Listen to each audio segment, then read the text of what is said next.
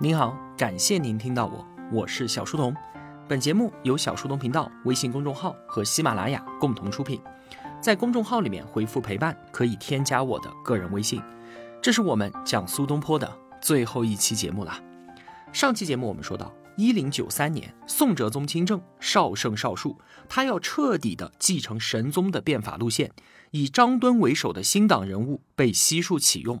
新党上台之后啊，竭尽全力的打击报复原有党人，罢黜监禁贬谪的圣旨是密如雨下。第二年，苏轼就被贬惠州。世事一场大梦，人生几度秋凉。十五年之后啊，他又重新回到了当年被贬黄州的境遇，失去了所有的权利。三年之后呢，他又被贬到了食无肉、病无药、居无室、出无友的蛮荒之地海南孤岛。这让苏轼重新回归到了那个我们喜爱的苏东坡，在苦难当中一次次的完成超越，一次次的完成对于自我的拯救。此心安处是吾乡。更重要的是啊，他以超然旷达的入世精神，成就了孤忠为民的入世事业。他想尽一切办法，尽可能的去帮助身边的人，无病而多续药，不饮而多酿酒，劳己以慰人。教人们开荒种地，讲学明道，帮这蛮荒之地文明开化。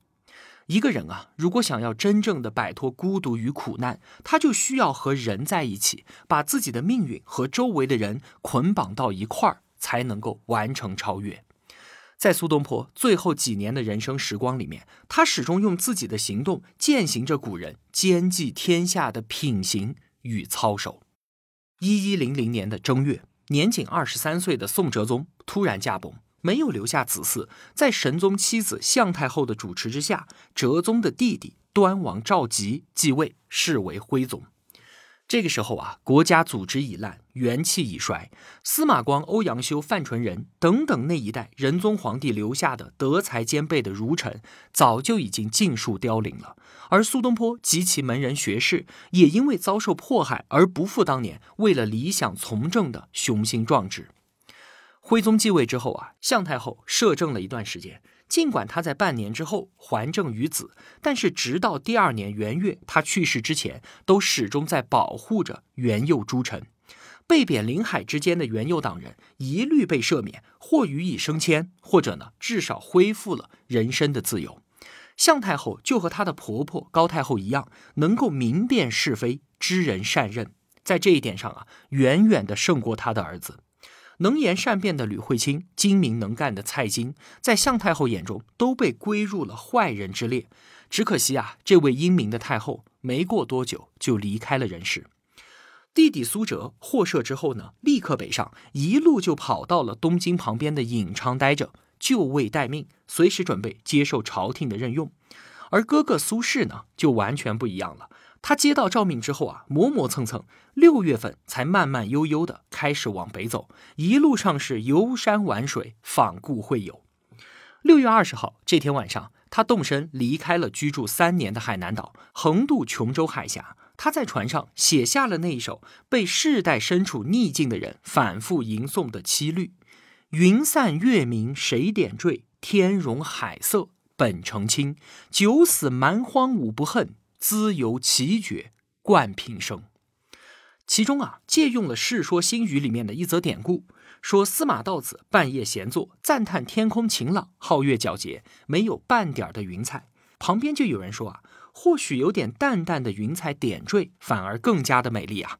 司马道子开玩笑说道：“你自己心里脏，就不要把天空也给弄脏了。”苏轼呢，是借用这个典故，暗骂了那些栽赃陷害自己的小人。如今啊，这些栽赃污名都像是被风卷走的云彩，而自己的心就像是这天空与大海，澄澈无垠，未曾改变。对于屡次的贬谪，苏轼的内心没有丝毫的悔意，不以为耻，反以为荣，无怨无悔，把这当成是平生最激荡胸怀的游历。当时啊，舆论公认。苏氏兄弟作为在世的最具影响力的旧党领袖，一定会得到朝廷的重用的。张敦的儿子张元还写了一封长信给苏轼。那个时候啊，张敦已经被贬了。张元在信中委婉地表示，希望苏轼如果有机会的话，能够救助自己的父亲，或者至少不要打击报复，落井下石。苏轼在回信当中，非但没有将自己年老头荒的苦难归罪于张敦，反而还以海康风土不甚恶，寒热皆适中，船舶到时，四方物多有，来宽慰张元，胸襟气度超乎常人呐。其实啊，苏轼对于当时的政治形势是有比较清醒的认识的。徽宗继位的第二年，就将年号改为了建中靖国。意思就是说啊，我既不偏向新党，也不偏向旧党，而是在二者之间走一条中间路线。我要安定国家，结束党争。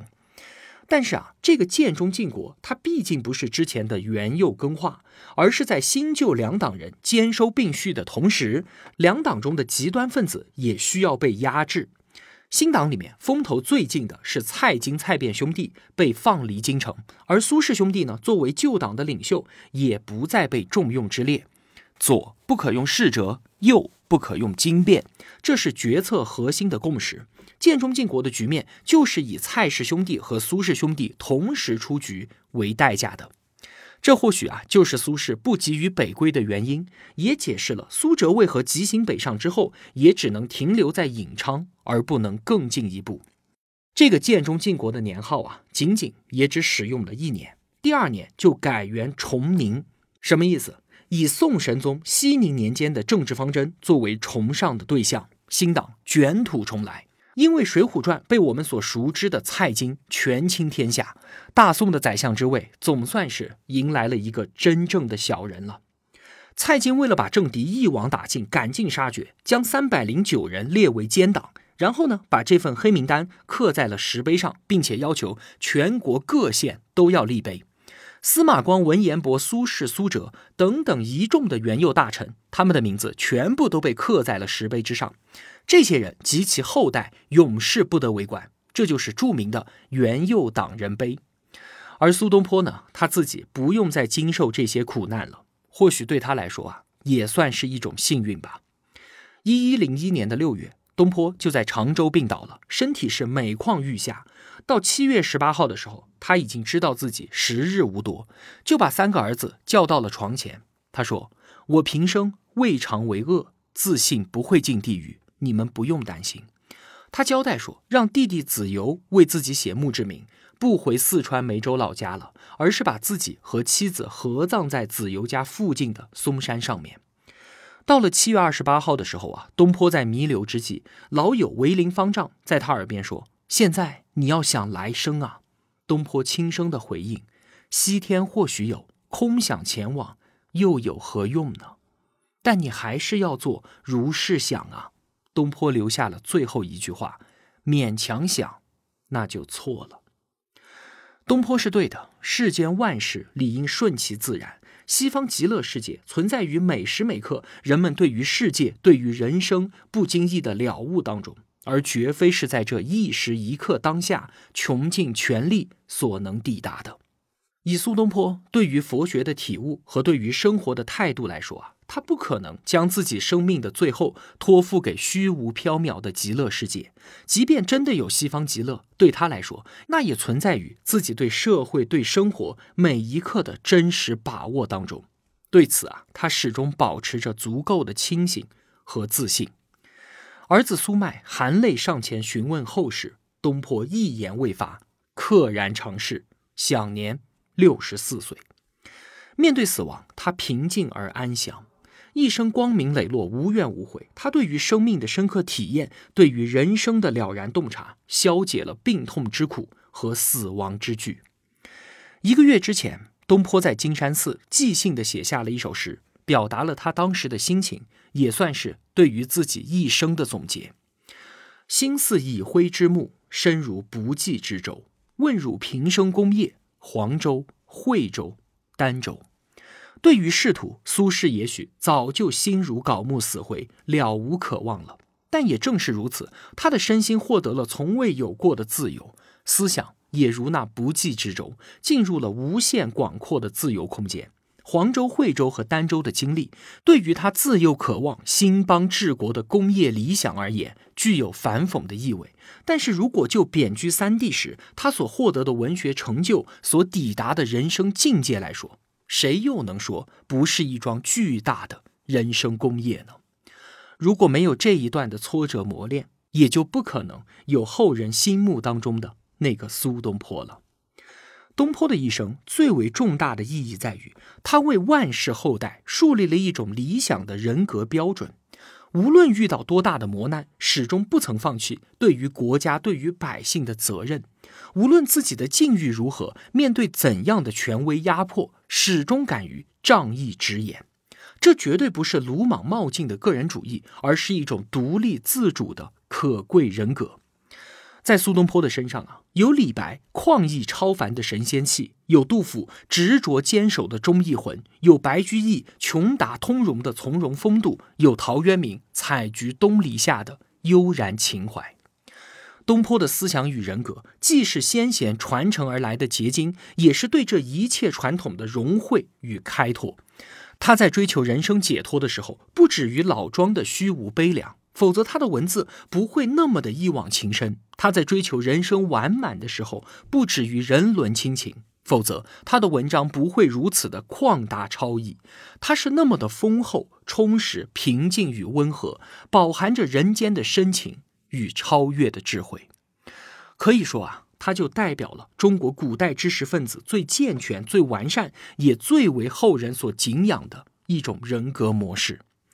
这个无可救药的乐天派，这个伟大的文学天才，这个黎民百姓的亲密朋友，他将勤政爱民的执着精神、超然物外的达观气质、天真炙热的盎然情趣、从容优雅的潇洒风采，完美的融合到了一起，成就了一个可爱、伟大与不朽的灵魂，永远的都将在中国文化的星河当中川流不息，熠熠生辉。作为苏东坡的爱慕者，能与你分享他的故事，我真的非常的荣幸。感谢这个世界，他曾经来过，让我们在这个喧嚣慌乱的时代，依然能够感受到一丝爽朗的清风。好了，关于苏东坡啊，我们就暂时聊到这儿吧。我是小书童，我在小书童频道与您不见不散。